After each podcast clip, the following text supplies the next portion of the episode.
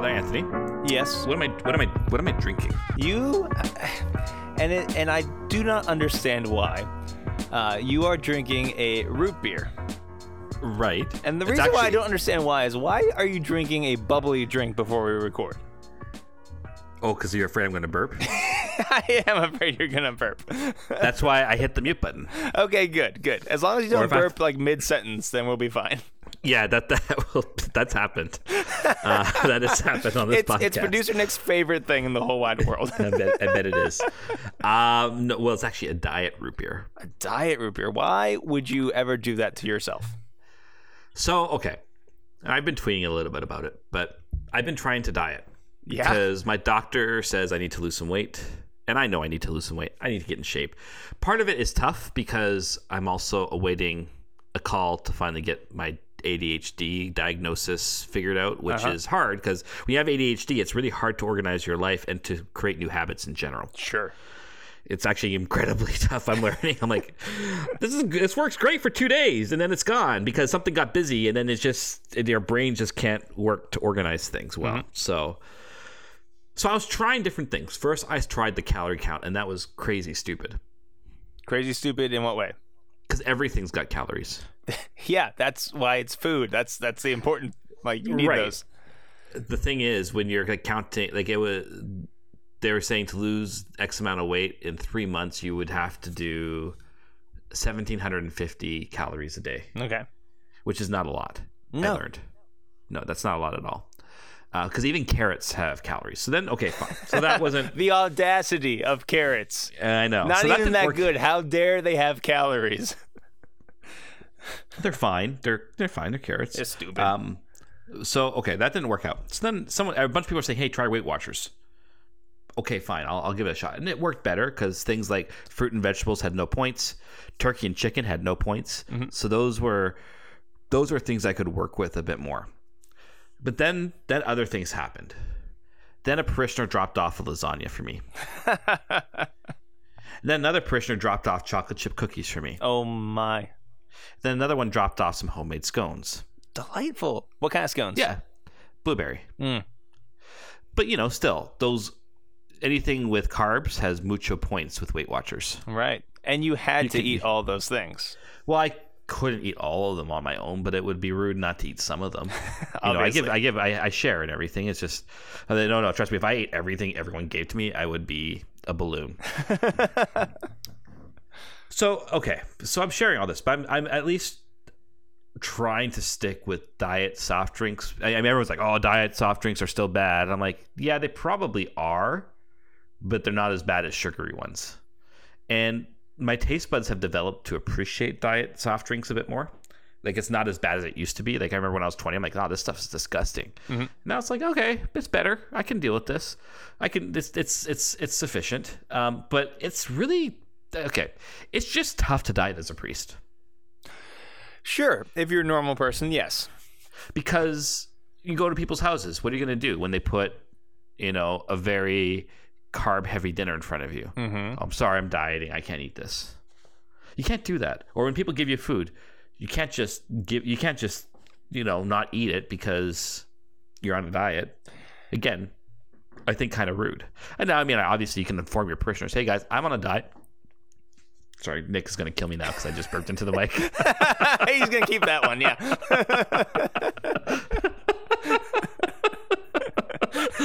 oh man. Um,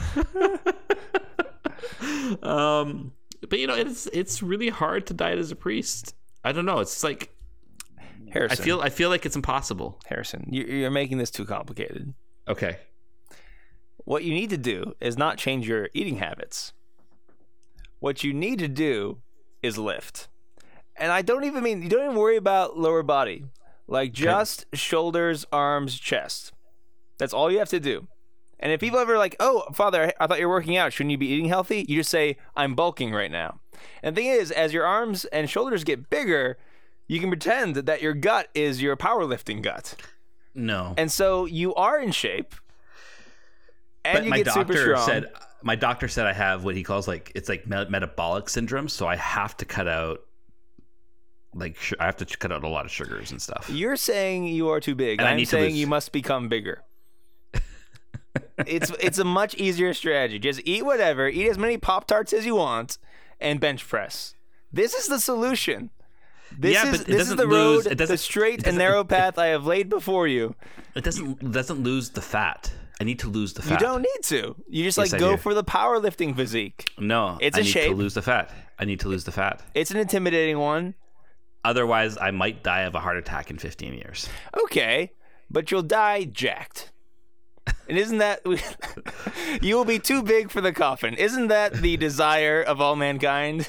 I do not want to be Father Don't you want a custom-made coffin that's extra wide for your huge shoulders? This I don't understand the problem here. I'm I'm trying to empathize. I'm trying to be pastoral, but you're making it very difficult for me. I want to actually get into exercise. I've tried it. I've gotten a little bit better. Haven't built the habit for it yet. Yeah. But again, part of it is just the ADHD stuff, Sure. and I need to get that in order so that I can then build the. Ha- oh, everyone! I talked to a friend the other day. He goes, "When I he, when he got on meds, like his first day, he studied for 12 hours straight in university. Whoa. He was just able to focus. I'm like, oh my gosh, that sounds like a superpower. Yeah, it does. So I think when I have that, I, but it's just, it's just, I don't know. Like you just knows it. Like I mean, listen, again, I'm really grateful that people are so generous in giving food away. Yeah. And I, I will get some parishioners. Some parishioners kind of found out that I'm trying to eat healthier, so they're dropping off tomatoes and cucumbers from their garden and stuff like that, which is good because that's the stuff I should be eating more of.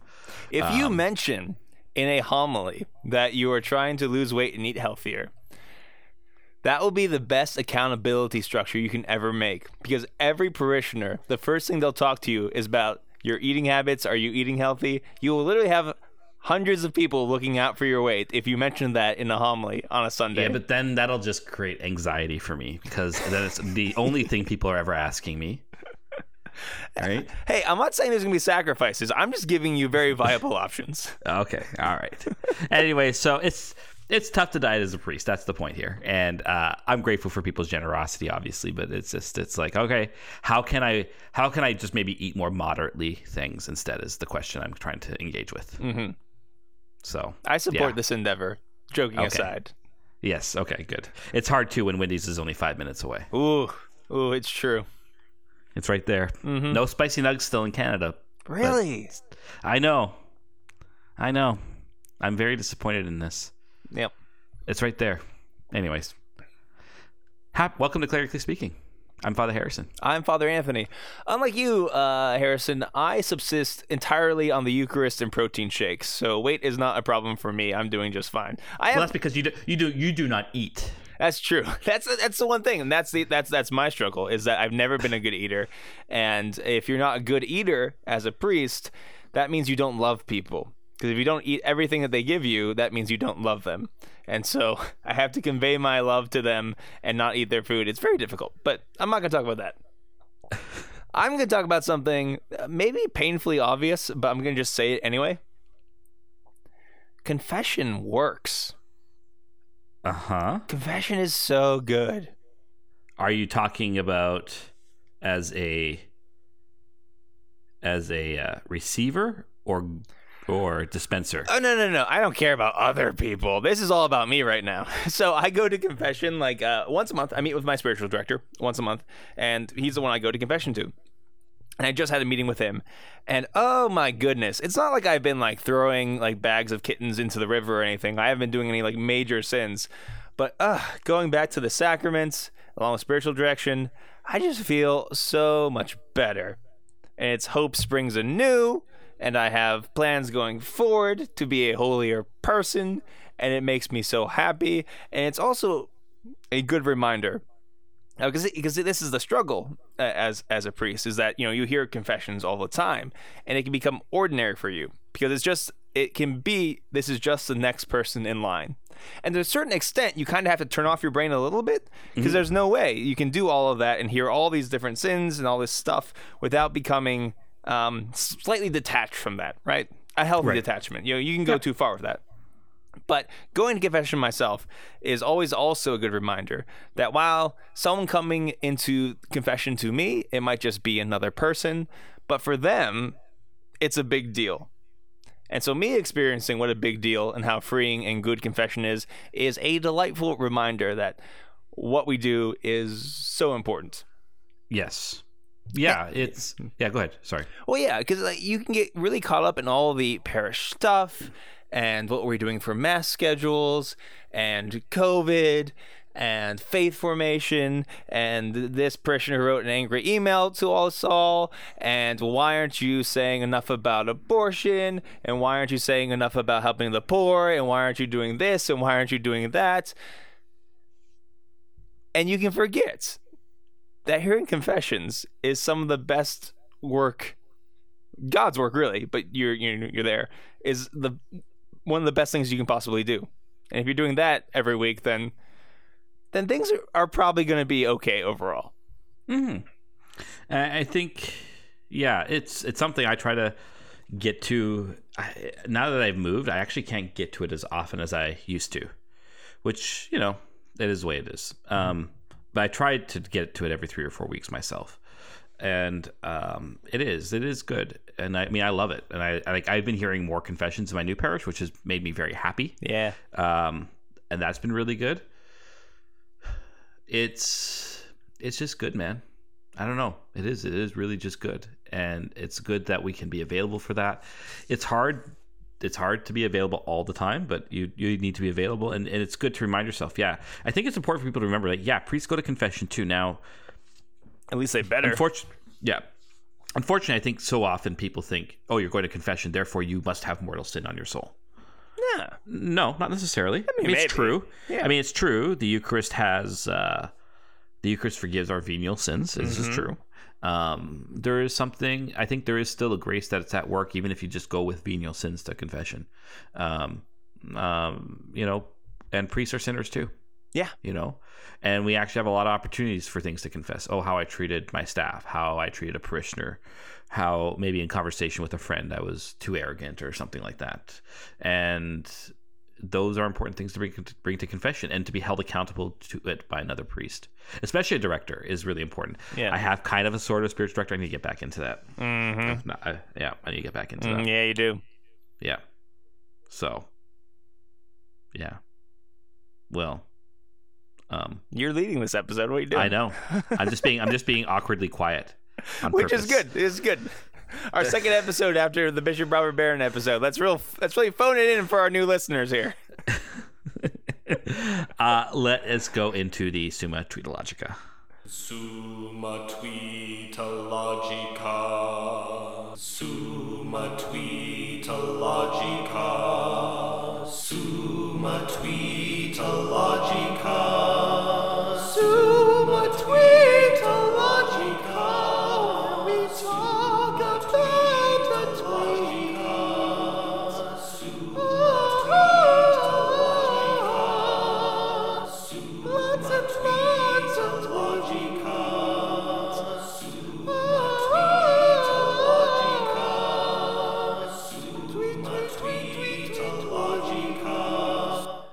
So unlike last week, I'm actually going to do the little bit we're supposed to.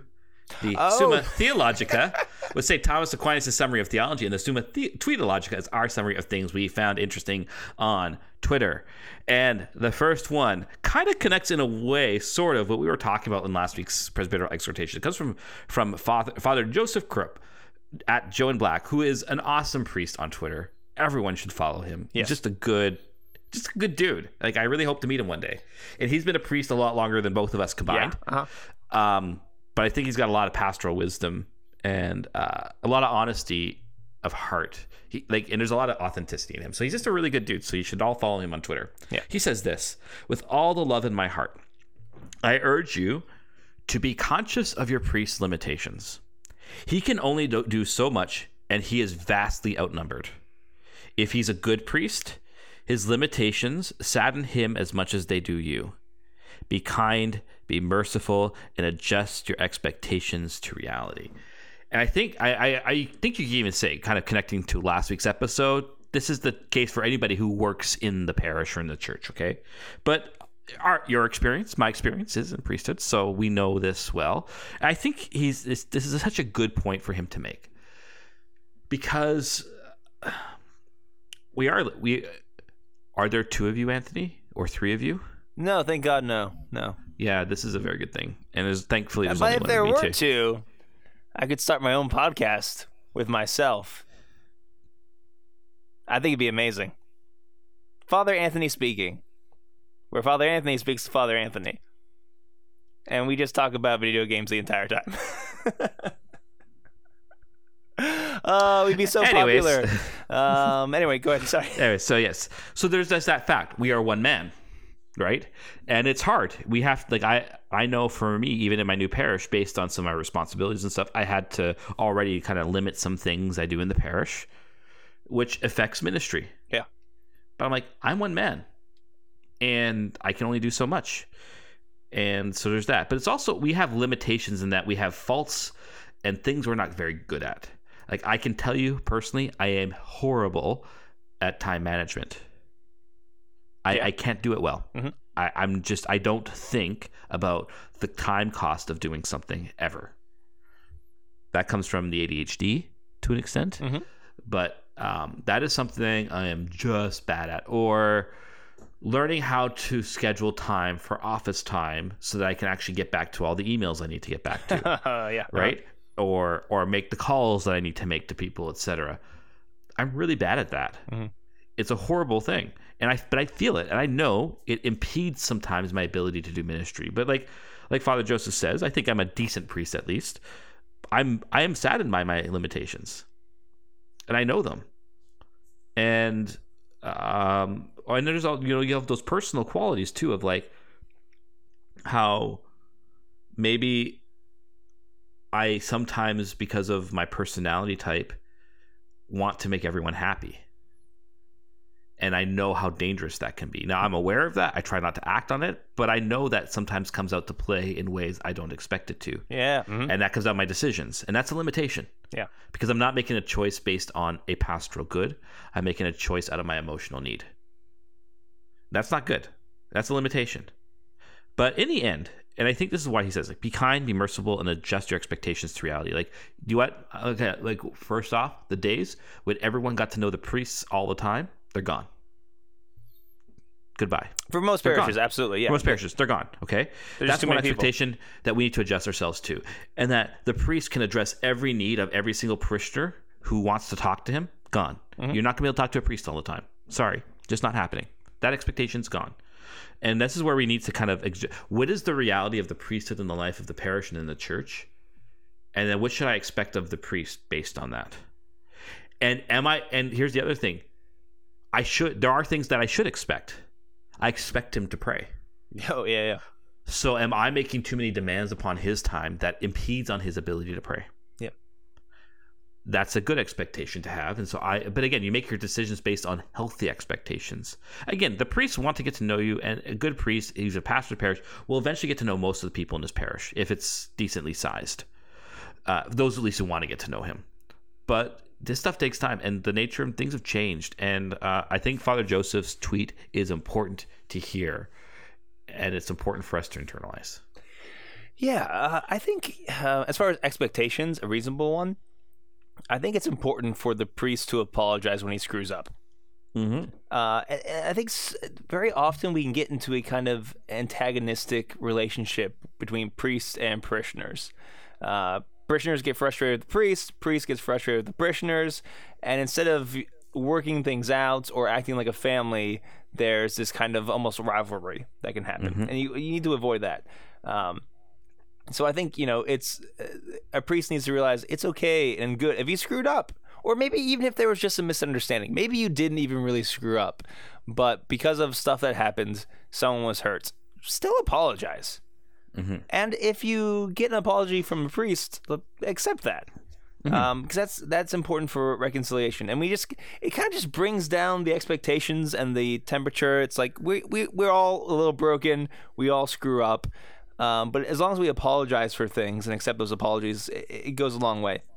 And I'll also say because this is the other temptation is that I know also everything you said I, I agree with, but I also have met so many parishioners who refuse to try to talk to the priest because they're afraid he's too busy Yes. you know so okay so never be afraid to reach out to your priest but the one thing i would like to happen more is if people like called me up or sent me an email and then we can schedule an appointment And maybe you only want to schedule a half hour appointment. That's fine. Mm-hmm. Or maybe it's a full hour. Like I can get you in my calendar. But the difficult thing is is when I'm running from thing to thing, someone pulls me aside. And I'm- I'm, Yeah. I'm, gonna Oh. try my best to be there and present, but sometimes I literally can't, either because I have a mass or I have another appointment. And I have to watch out for myself because I can get frustrated in those moments and I can be rude in those moments. And I don't want to Yeah. be. And so that's a difficult thing to navigate. Uh, so, you know, uh, saying hello and BSing with your priest a little bit after Mass, I, I mean, I love that. That's a great thing. But if you have something important to talk about, like, let's set aside the time and let's talk about it. Yeah. I'll get you in my schedule. Um, Yeah. But we just have to schedule it, you know? Yeah. And this is one of the things that I, I realized that was a difficult thing um, with some older parishioners at, at various assignments that I've had, where they'll be like, oh, just come over whenever.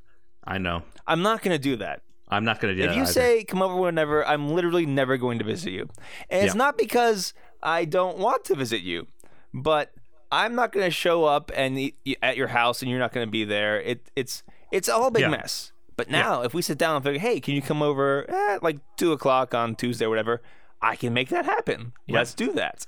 but also, no, I'm not going to come to your house every week. Also, yeah, no, mm-mm. That's not happening. Sorry. Never.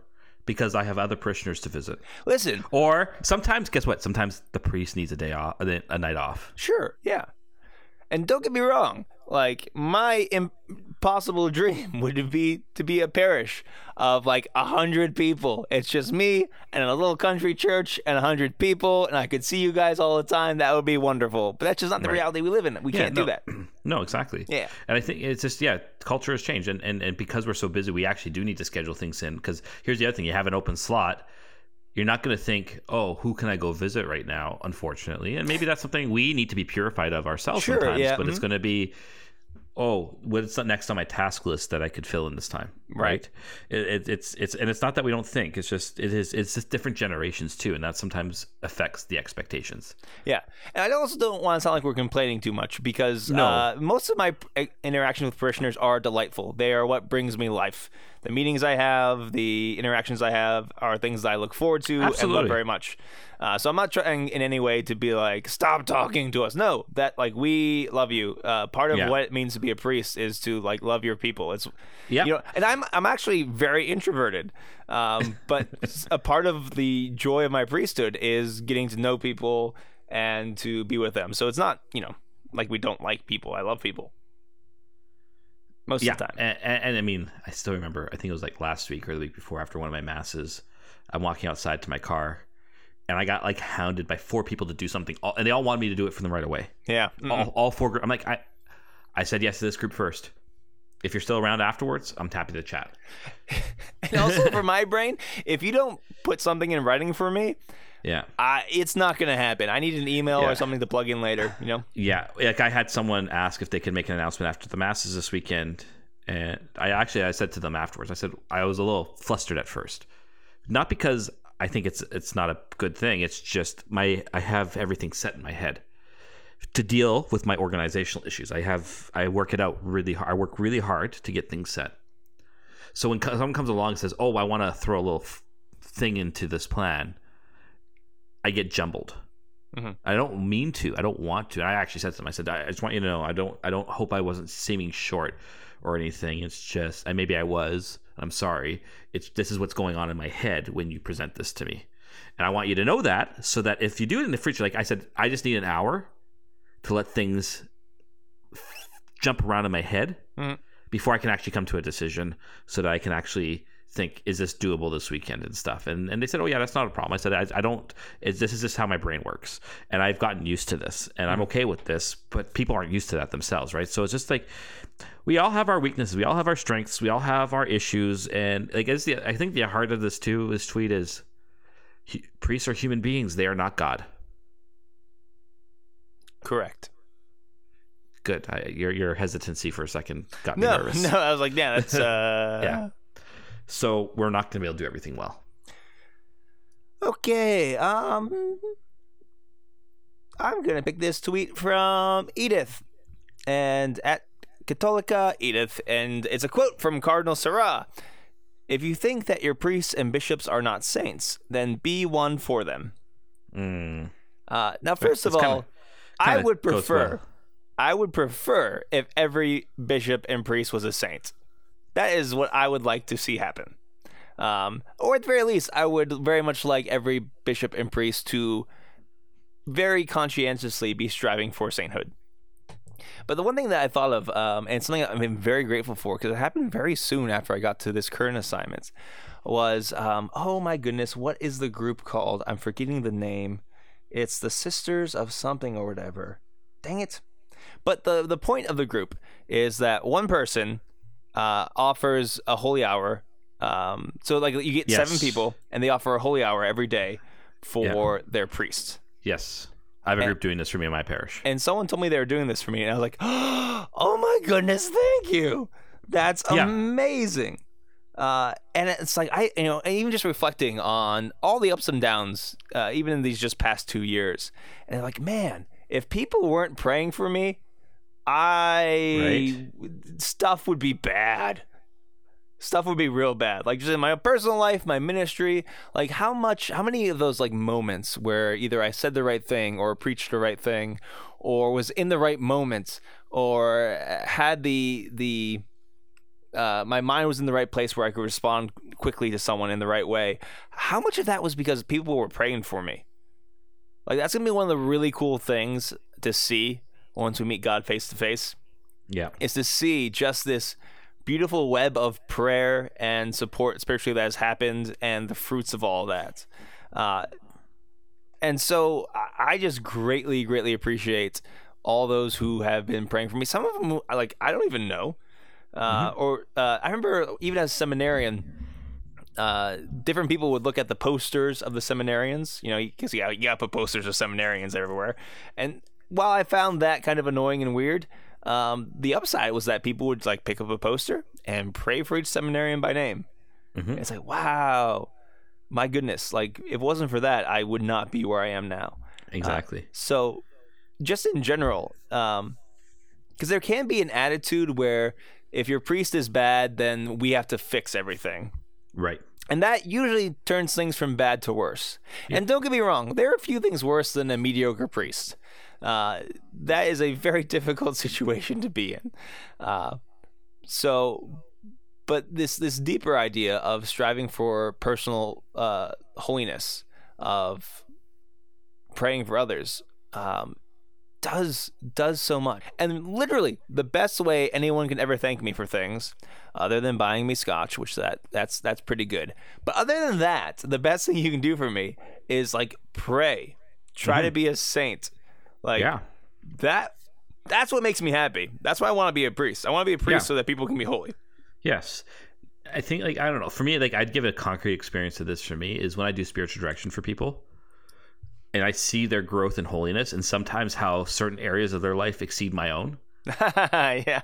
You know what I'm talking about? Like I've, Yep. I've, I've noticed that with some people. I'm like, wow, you are way better at this than I am. yeah. And I'm really grateful for that. You know, like it is a good thing, and it, and like I actually like yeah, maybe I'm not perfect in that area yet, but that's God using them as a as an example to me. And I think if you have your head right on right as a director, um, you can have the humility. I think I hope to see that and to just trust that, but it, it's not going to change the relationship. They're not going to become your director now or anything like that. It's just more of a uh, oh, wow, you you really excelled in this area that I'm not good at, and that becomes an example to me to challenge me to want to grow because I want to be a good director for you. So wait, I got to catch up on this area, or I need to grow in this area. Is a good thing for a director to see. So that's one place I really see it in. Or when I hear a very authentic confession, Mm. right, where I can tell this person knows their heart. It's very challenging in a good way to me to become a better priest. So, yeah. Cool. Well, speaking of wanting to become a better priest and wanting to be better and be a saint, there's no better way to become a saint than to suffer. Indeed. So let's go into presbyteral exhortations. And now it is time for presbyteral exhortations. Oh, yes. Quite good, quite good. Indubitably. Oh. I bet they can't wait to learn. They're gonna learn so much. It's my favorite part. It's the best part. Yes. Yes. Quite. Yes. Quite. I assume you mean um, you're going to talk about suffering, not that listening to the next segment will be a suffering for people. Ah, it depends on the listener. That's true. Either way, you're to get something out of this. yep. And guess what, folks? You got to suffer through me, and mm. that's just the way it is. I think that's why so many people like to listen to our podcast because actually, by listening to us, they suffer and therefore become saints. yeah. You know, why why would you fast or why would you put like a pebble in your shoe when all you have to do is listen to the clerically speaking? exactly. Listen to us. By doing it, you'll suffer and become a saint. Oh, that should be our new selling point. Uh, but yeah, I actually do want to talk about suffering, and I think this ties in, like I said in the last episode. I think this does tie in well with what we were talking about last week. Yeah. Um, so I went on a, a some friends of mine recommended to me an Anglican theologian. I know Anglican, but he's very good, by the name of Ephraim Radner. He is he teaches at Wycliffe College in Toronto. He's an American, don't worry, but t- he lives in Canada now. Um, and so everyone's like, I had some friends, some I have a little theology DM that I'm a part of with a few friends, and they kept on mentioning him the past few days. And then I just had some time on Sunday night. I was like, yeah, so who is this guy? They told me some more. I'm like, ah, that sounds really interesting. And so I went down the YouTube rabbit hole for like four hours listening to his lectures. Yeah. Um, and they were really, really good. So a lot of this comes out of him, what I'm about to say. It's me processing what I've heard. Uh, I have to do more research to see how he backs up a lot of his arguments and stuff like this. But we, you and I know, I think, I think one of the most profound questions, or at least the most common questions people ask today is, why am I suffering? I mean, that's probably the most asked question from anybody who is genuinely genuinely pursuing the spiritual life. I would go further than that. I don't know if it's always people pursuing the spiritual life. I think the agnostic asks this question too. Yeah. Yeah. And I, I actually I think it can become a, an, an opportunity for an encounter that is um, that can be open. Like it can be a moment to encounter God. Actually, if they ask the question rightly. Um, but what is interesting, so Ephraim brings up this point. This was not a question people used to ask. Really? Yes. And he, so he kind of lays it out at around the 17th century. The problem, this is what we call like theodicy, right? Mm-hmm. The question, why does God let good thing, bad things happen to good people? Is the is the question around it? No, it's not to say that this question was never addressed, but it was addressed differently for the first 1600 years of Christianity. Only around the 17th century does it change. There's a bunch of reasons why he says it changes. Um, this is going to be a little nuanced aside, just for those who care about this a little bit in the genealogical sense. He actually he actually attributes it to the rise of into the rise of pneumatology as study of the spirit as a theological discipline. What he means by this is not pneumatology as we mean it today in systematic circles like study of the Holy Spirit, but it originally just meant the pneuma, the pneuma, right? The the, the spirit, the suke, the the soul. Um, so what happened with, and so it's like the starting of psychology and stuff like this. And again, he's not saying psychology is bad or anything like that. That's not where he's going with all this. But he's just trying to get around this idea that we got around this when when it came to the unleashing the human spirit, the thing that is really within us, the thing that we really are.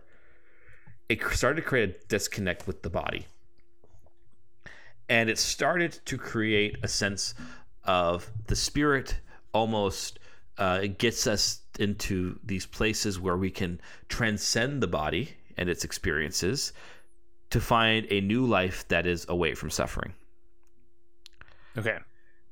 so he he actually thinks that a lot of the prob like a lot of the problems around suffering today have to do with a therapeutic vision of man.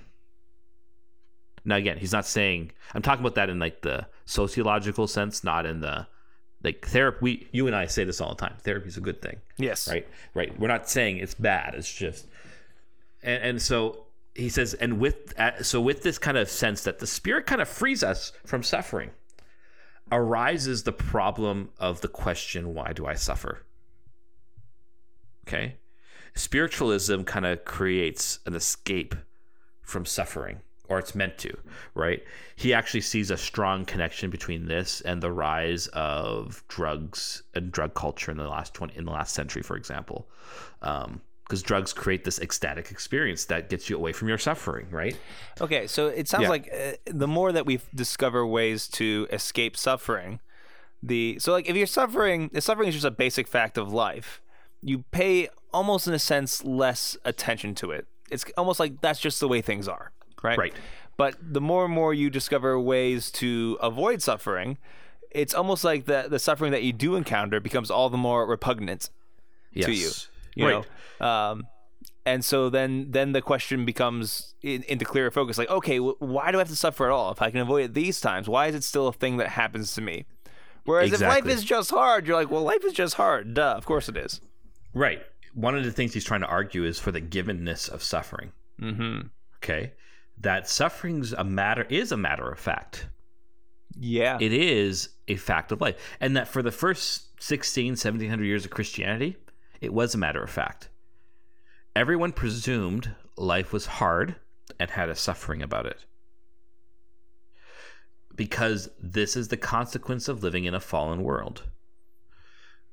That has changed, right? We we have a culture that has that sees what is like the ultimate moral issue today in some ways is the problem of suffering yeah. right? That suffering is an ultimately is the ultimate bad thing, and it's what we base a lot of, especially our medical decisions around. Oh, Again, absolutely. Yeah. again, not saying doing things to alleviate suffering is a bad thing, but he he tries to make the argument: is there a way for us to move forward, taking kind of our new reality of of an anesthetized culture and and bring the reality of suffering as a matter of fact back into conversation? And I think you know, Yeah. Yeah, Well, yeah. even thinking, I'm, I'm gonna. I mean, this probably deserves more than what I'm going to give it, but I think it's worth mentioning anyway. Uh, it's not just as far as the medical thing of of medicating away suffering.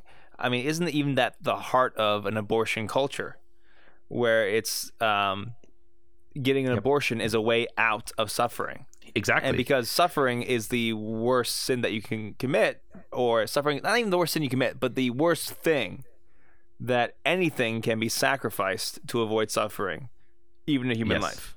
yes, Same thing with um, blah, blah, blah, blah, blah, uh, euthanasia. Like Yes, this is at the exactly. depth of why we make our decisions. Right. And so we are seen as um we are not sim- we are seen as unsympathetic and lacking compassion when we say no actually these, these are profound places where suffering is acceptable and needed Yeah. because in the mindset we have we have been culturally formed to see suffering as a moral as the greatest moral evil okay and so you know you're dead on about this. And it, so the question of why am i suffering in a way exacerbates and and and creates deeper suffering right? It, it it's also a sign of our um kind of what you could call like spiritual narcissism. Mm-hmm. We've become so inward focused and self focused that it becomes we think why do i receive this thing? Why do i deserve this right? So it's also a sign of this atomized culture where i see myself as only myself instead of seeing the grander vision of things um, right? Seeing um, seeing things from god's perspective. But so we we and i think this is a fact right? We know that like essentially i would say that we have ideologically and I when I say ideologically, I don't mean that there was a a set group of people who tried to influence culture this way, but I think there's been a, a cultural acceptance of an ideology that has gotten away from the reality of suffering and has gotten away from the uh, fact like that that that it's matter of fact. And so we it suffering is no longer part of our consciousness. This is why when suffering comes, we are grossly underprepared for it. Yeah. Yeah. Gro- we haven't been trained in suffering. And I think there's a bit of an ideology that does think that we can actually remove all suffering from this life, including death. Oh my goodness! I'm actually was thinking about funerals. I'm pretty sure is something we, we we've talked about in the past, but you know, the, there's been an increase in instead of having funeral masses, having what you know we in my area call blessing services, or just a, a funeral service outside of mass. And there's this desire to make it as quick as possible, because when you face death, you face this inescapable reality of suffering, mortality, fear of the unknown. All that is thrown right into your face. Mm-hmm. And if that's something you've been more or less successfully avoiding forever, even for someone you deeply love, you immediately jump to let's just celebrate life. Let's just make this quick. This is actually it's actually it's actually a really good thing. It's actually really good. It's really good. It's fine. It's fine. Everything's fine. And you avoid entering like suffering for someone that you love who has died. There's something incredibly important about that and necessary about that. Uh, and essentially human about that. And like I said, I mean, I don't think anybody does this maliciously. This, these are unconscious motivations and thoughts, but it's something that I see more and more in the culture. Yes. No, you're you're how it's how we approach funerals and death are very much a kind of ideological consequence of the removal of suffering from life. But it's I think what the what I mean by this by ideological essentially we've stuck our head in the sand and thought if I don't see it, it's not happening. Mhm. Um, that's not true. And I think if anybody knows their life, that's that's just that's just wrong. Uh, so yeah, like this idea like around celebrations of life. So we celebrate instead of grieve. Like actually, like I always say this at every funeral. Every funeral I do, I preach these same words, unless the family has had issues. I say grief is a good thing because it means we have loved and have been loved, and we have lost the love of the one we of whom we loved. Right grief only comes when good things have happened in life with the person. But you have to grieve because it's a sign of love. Yeah. And love suffers, right? So, okay. So, and it's at the same time, again, I don't think, I recognize part of it's just the cost issue, and that's a whole other issue. Right. That's This, totally this, different. Yeah, yeah. this, but this, like, this gets to the issues around cremation and bodies. Oh, yeah, yeah, yeah, yeah. yeah. Mm-hmm. I think there's a correlation to a denigration of the dignity of the body and the removal of suffering from life. Uh, because we suffer in our bodies. Yes. And the body decaying, the body getting old, is a Yes. reminder of the inevitability of suffering. Mm-hmm. Mm-hmm. Yeah. Yeah. Oh, and so- also as a yeah. side note, we're not saying that like uh, one of the you know funerals I've been to, uh, it's very important to to to mourn and to grieve. That doesn't mean you can't indeed celebrate good memories, share stories, Oh, laugh about things. Right. We're saying, but we're saying we're just making the emphasis because the pendulum has shifted way too far on the other side. Right. I, I still remember at my grandpa's funeral um, that it was very heartbreaking. I, I loved him de- dearly.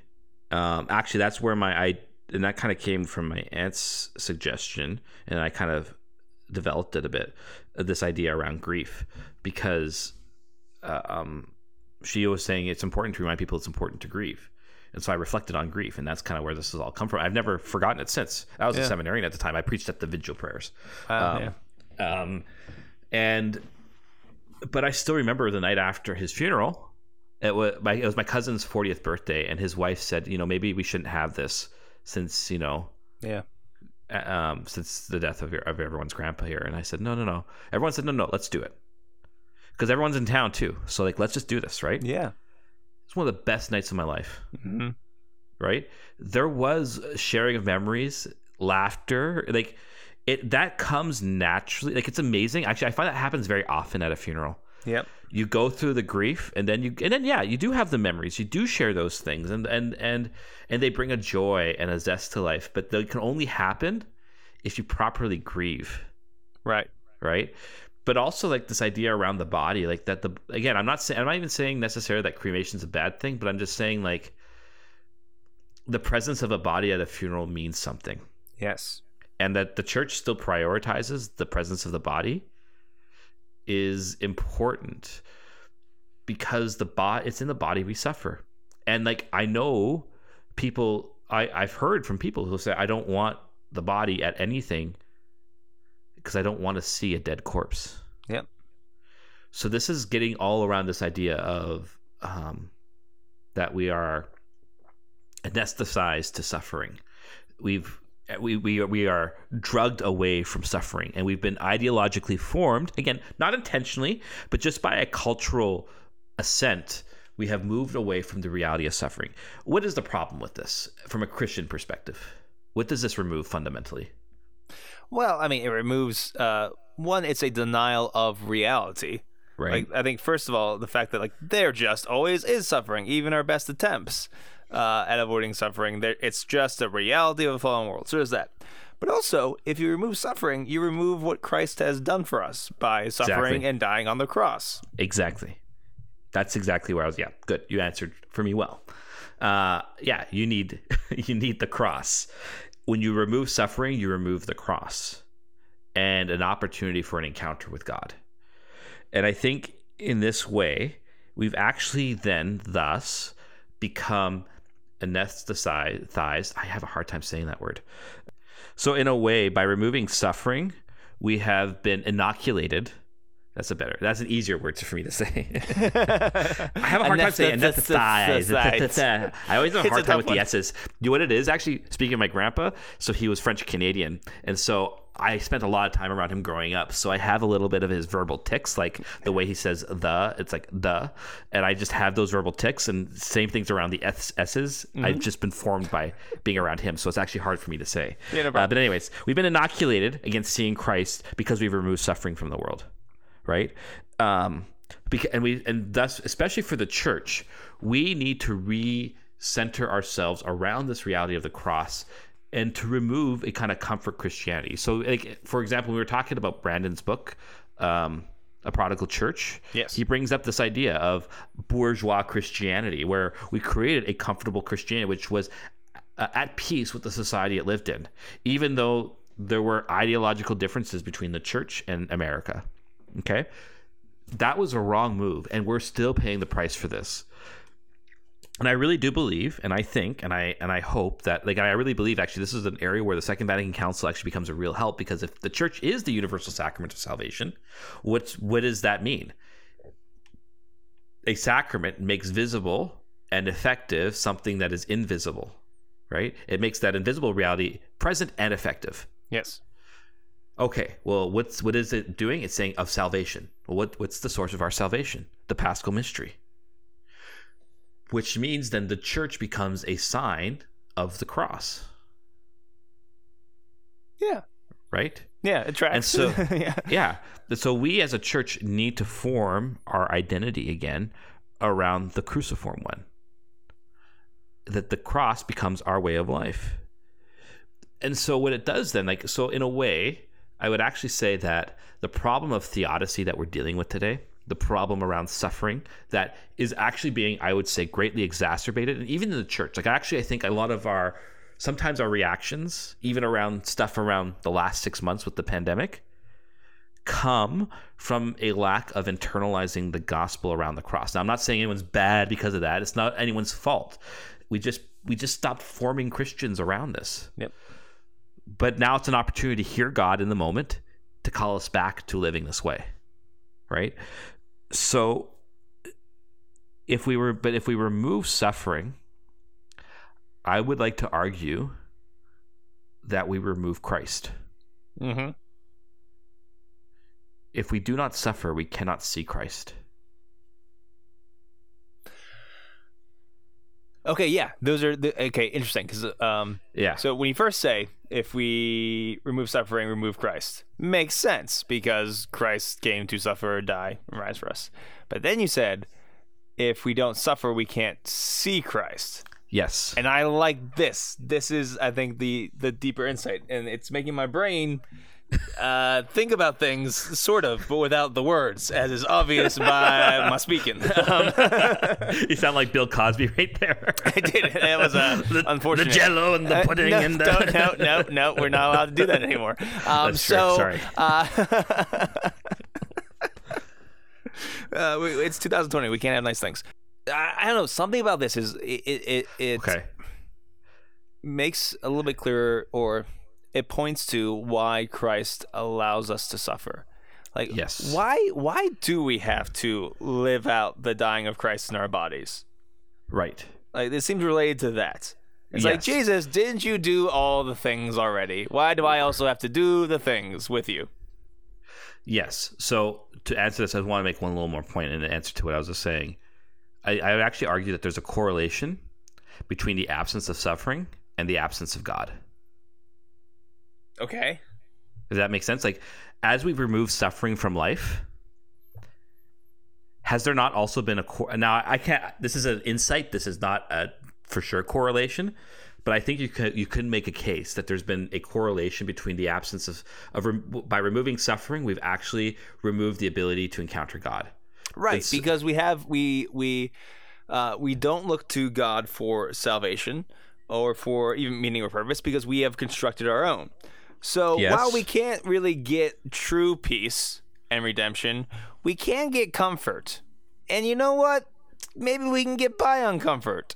Like Yeah. that's where God is removed. Like we if you have air conditioning, do you need Jesus? Right. Do you really? you know? Um, I think there is a correlation. Right. So there is a correlation, but it's also um, it also speaks to the concreteness of the gospel. The gospel essentially is an affirmation of reality as it is, removing all ideological attempts to twist it into something it is not. And part of the things, I think one of the most radical things the gospel does is say suffering exists and death exists. Does God now, God does actually want to inoculate us against death and suffering, but not yet. Mhm. Right? And I think part of this comes so okay. Why? So to answer your question, why why do we have to suffer with Christ? It, I think it's actually quite simple. This gets to the problem we've talked about before about mediation. Right? What does Saint Paul? I think it's in Colossians say, "I make up for what is lacking in the sufferings of Christ. That is His body, the church." Christ and the church have a deep intimacy with each other. He's the head, we are the body. And so Christ, to universalize this mission for the whole world, is now living out in his body his death and resurrection. Which means that we have to learn to embrace suffering and stop running away from it so much. That this ability, this kind of whitewashed bourgeois Christianity is actually not Christianity at all. Mhm. Because what it's done is it's removed the cross. Only by saying suffering is real does the gospel in all its power and potency have an effect. And it, it, it only becomes a sign of salvation for others when we embrace this in a radical way and allow it to form our life.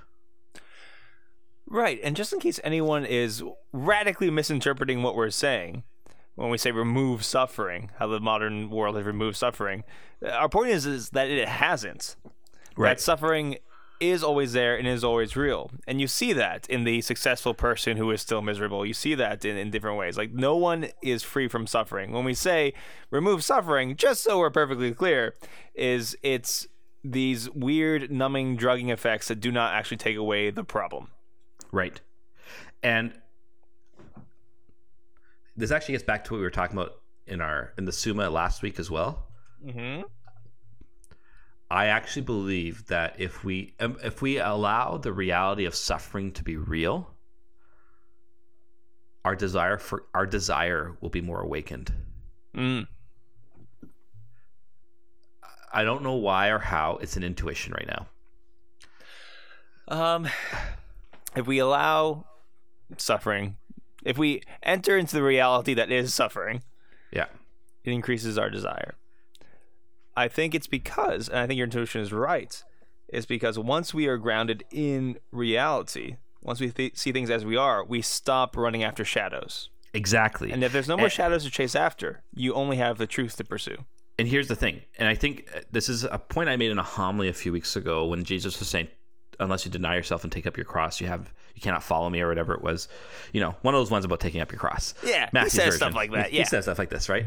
I said we all so often though see this in a kind of self-deprecating uh, or kind of masochistic way. Right. That's not what I mean by suffering. Rather, what is at the heart of this is self giving love. And that is the impetus behind suffering. So it's not suffering for its own sake, but it's allowing suffering to be the means by which radical self giving love is expressed. Yeah. Right? Because that's what Jesus yeah. that's what Jesus like the cross is really about the giving away of love, which involves suffering. Right, and it's also the same acknowledgement of reality. I think Saint Louis de Montfort or somebody, uh, one of the saints said this: is that everyone has to carry a cross. Yeah. You either carry it kicking and screaming by yourself, or you carry it with Christ. Right. Like the acceptance of the uh, of the cross, in a certain sense, is acceptance of the reality of suffering. It's Christ Right. that transforms that normal, ordinary, uh, and tragic suffering into something greater. Right. So, and this is so this is the thing. It's it's and like recognize. I think if you ever look at those moments of life where you've embraced hard suffering, you you can't see in the moment because suffering is very hard to actually see anything good of in the moment. But if you look back with the eyes of Christ, you see how he he was united with you in that. And I think Well, it's also important to remember that part of suffering is being confused about your suffering. right. So you're And not a bad sufferer because you don't understand what's going on. Right. Exactly. Exactly. So, and I think to kind of speak to like, okay, so then what does this look like today? And I think this is a hard thing, and that's something I'm going to have to think about some more.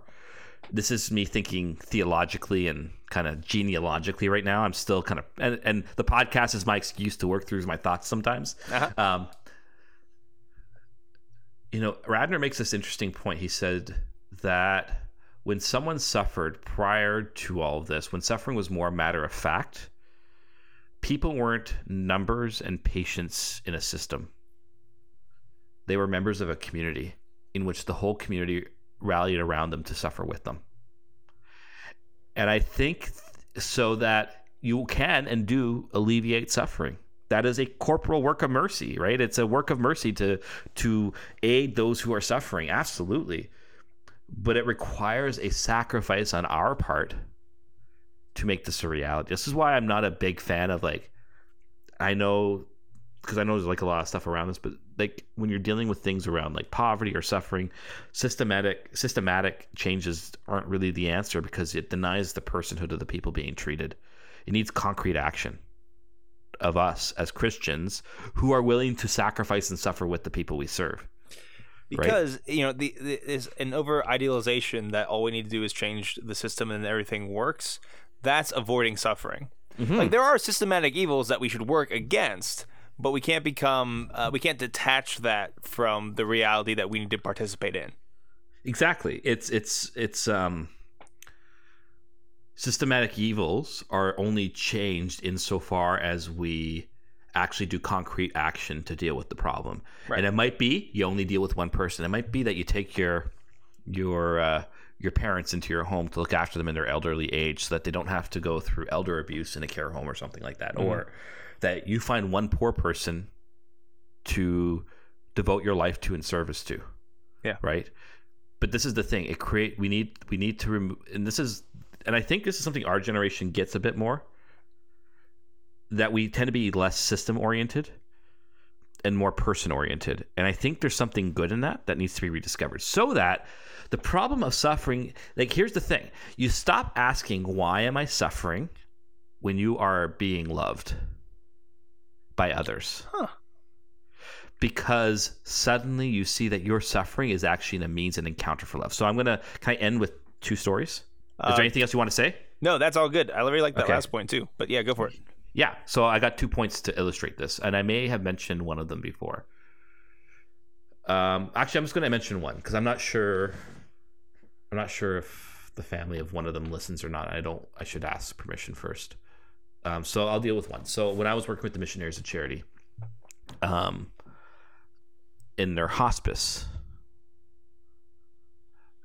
I worked there for four months with people who came in there to die. Not once did I hear a question of why am I, why is this happening to me? Hmm. Not once. And these are people who've had a rough and tough life, who of all the people in the world have the right to ask of ask this question. And I want to kind of share one example especially. So this is one of my godsons who I think I hope is in heaven now. His name was Christopher. He came in and he was dying of massive kidney failure. Um, and so he had like bad water like he came in his belly was massive from water retention and stuff like this and he was covered in feces because he pooped himself like i know this is graphic folks but this is the reality of his suffering that he was going through and the sister said can you please clean him up so i did right i got it took me a couple weeks to get over all the stuff that you have to deal with with people who are dying i remember like the first day i was there they, I, I had to deal with a dead body right away so you just kind of get thrown into it Yeah. um, yeah. Jeez, yeah. um, so by then it's like, yeah, whatever, no problem. And I cleaned him up. We're chatting. He was pretty conscious at this point. We're chatting and everything, and he likes hockey, and so I'm like, he likes the Sharks, and I'm the Canucks fan. I'm like, so we talked a bit about hockey. And I, I always ended the conversation saying, Hey, would you like to pray before you go to bed or anything? He goes, Nah, I don't believe in God. Don't need that prayer stuff. I'm like, okay, no problem. God bless. Have a good night A couple days he he gets his stomach lessened. They finally get a tube in there to drain him and stuff like this, and he's his stomach settles down, and and then we're so we're able to get him out of the bed, and we get him to a shower, and he like as we're helping him shower, he kind of grabs the hand nozzle from us. Mm-hmm. And just goes to town, just loving the fact that he's being drenched in the shower.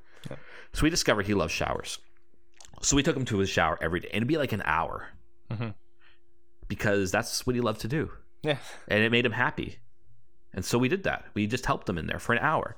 And one day, myself and the other volunteer Warren, we were just we're drying him off and helping him. And he looks down at us. He goes, "Why are you doing this to me, or for me?" I said, "Because I love you and Jesus loves you." And I just continued drying. Right? Okay. Him and I, we continued to talk. And a you know about a week after he's been there, we're talking one night. I think it was a Saturday night or something like that and we're chatting and i asked him again like it was a holy one of those holy spirit moments the holy spirit's like ask him to pray like, all right but you know how this went last time yeah. he goes yeah i think i would like to pray with you so we prayed for a bit and i said again this holy spirit moment christopher do you want to be baptized he goes so i explained to him what baptism he goes yeah i do want that oh okay so we call the deacon in Deacon Ben. He comes in after mass and comes and baptizes him right then and there. I'm the godfather at this point. With death, there is no RCIA. Yeah. yeah. right? Um, and baptizes him. We pray some more, and then the neck, and then he died 48 hours afterwards. Wow. And I always like, like I love that story, and it's a very personal one for me. And I don't say it to boast, but he never asked once, "Why am I suffering?" He asked, "Why am I loved?" Yeah. Oh wow. yeah. Yeah. but you can, in a fallen world, you can only love in suffering. Mm. And I think we need to learn that more as a church. Yeah. So, on that note, thanks for listening. Uh, you can find us on Google Play, Stitcher, iTunes, podcast, wherever you find your podcasts. We're there. Please leave a review and tell your enemies about the podcast, and tell your friends, or sorry, tell your friends about the podcast, and tell your enemies too, because Jesus said, "You must love your enemies." You can find me on Twitter at fr harrison. You can find me doing marriage paperwork because I am not going to avoid suffering. You can find the podcast at clericalpod at Twitter. You can email us clericallyspeaking at gmail.com. Find us on Instagram and Facebook. And we will see you all next week. God bless. Peace.